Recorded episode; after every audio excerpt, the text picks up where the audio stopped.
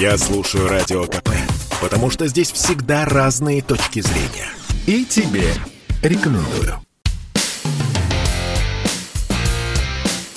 Америка по-русски. Жительница США Ольга Нечаева рассказывает о своих приключениях и быте в Америке. Всем привет из Нью-Йорка. Я Ольга Нечаева, или Ольга Нечива, как говорят американцы. 10 лет я живу в Америке, и сегодня я расскажу вам о том, как вычислить американского шпиона. Америка по-русски.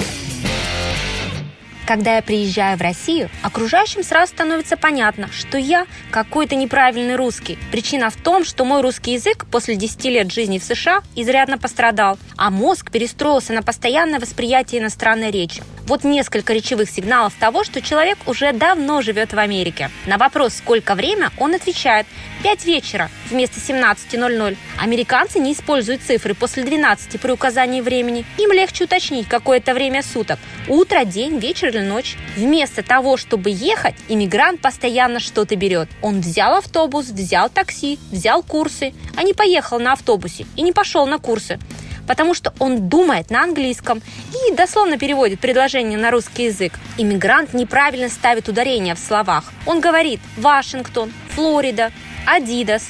В Америке же все так произносят.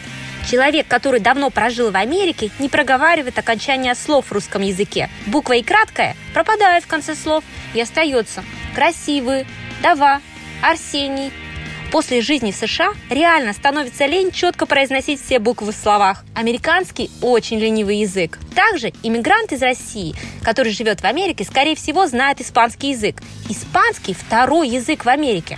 Его учат в школе, и это родной язык как минимум 16% американского населения. Ну еще один вопрос, который вы можете задать иммигранту и понять, что он давно живет в Америке.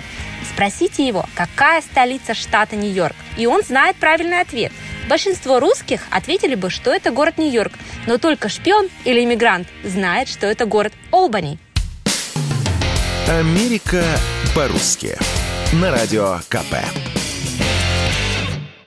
Это спорт не прикрытый и не скучный. Спорт, в котором есть жизнь. Спорт, который говорит с тобой как друг. Разный, всесторонний, всеобъемлющий. Новый портал о спорте – sportkp.ru О спорте, как о жизни –